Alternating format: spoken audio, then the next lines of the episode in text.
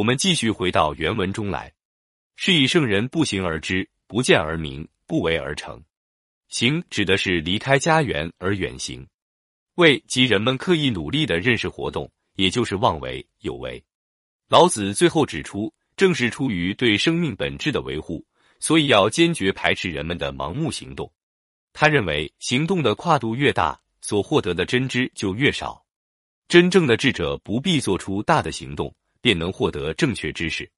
王弼在《道德经》注中这样说：“是有宗而物有主，徒虽疏而其归同也，虑虽百而其志异也。道有大长，理有大智。知古之道，可以喻今；虽处于今，可以知古始。故不出户，窥有而可知也。无在于一，而求之于众也。道是之不可见，听之不可闻，博之不可得。如其知之，不须出户；若其不知，出欲远欲迷也。得物之至，故虽不行，而虑可知也；识物之宗，故虽不见，而是非之理可得而明也。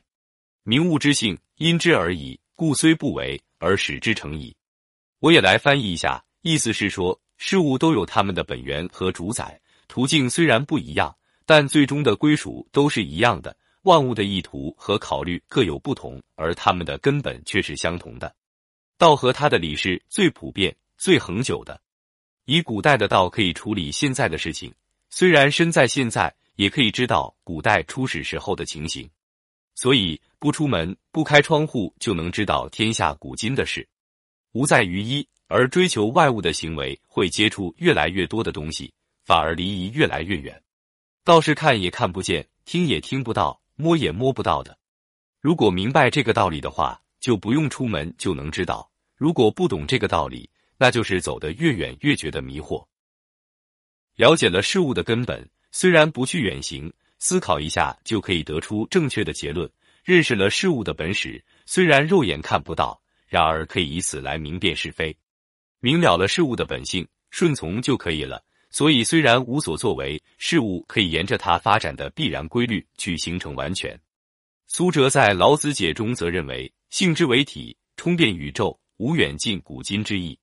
古之圣人，其所以不出户有而无所不知者，特其性全故耳。是之人为物所蔽，性分于耳目，内为身心之所纷乱，外为山河之所障塞。见不出世，闻不出听，互有之微，能避而绝之。不知圣人复性而足，乃欲出而求之，是以弥远而弥少也。性之所及，非特能之能明而已。盖可以因物之自然，不劳而成之矣。意思是说，性体现在万物之中，充满了宇宙，没有远近古今的区别。古代的圣人之所以能够不出门、不开窗就什么都知道，只因为他的本性能够完全的发挥。世上的人为外物所蒙蔽，本性被不同的感觉吸引，在内被身心的欲望、杂念弄得混乱，在外被自然环境限制。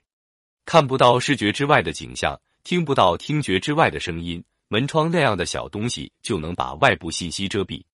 圣人能无所不知，是因为恢复了本性，并且本性完全纯净。其他的人对此不了解，就出门远行去求索，所以走得越远，得到的越少。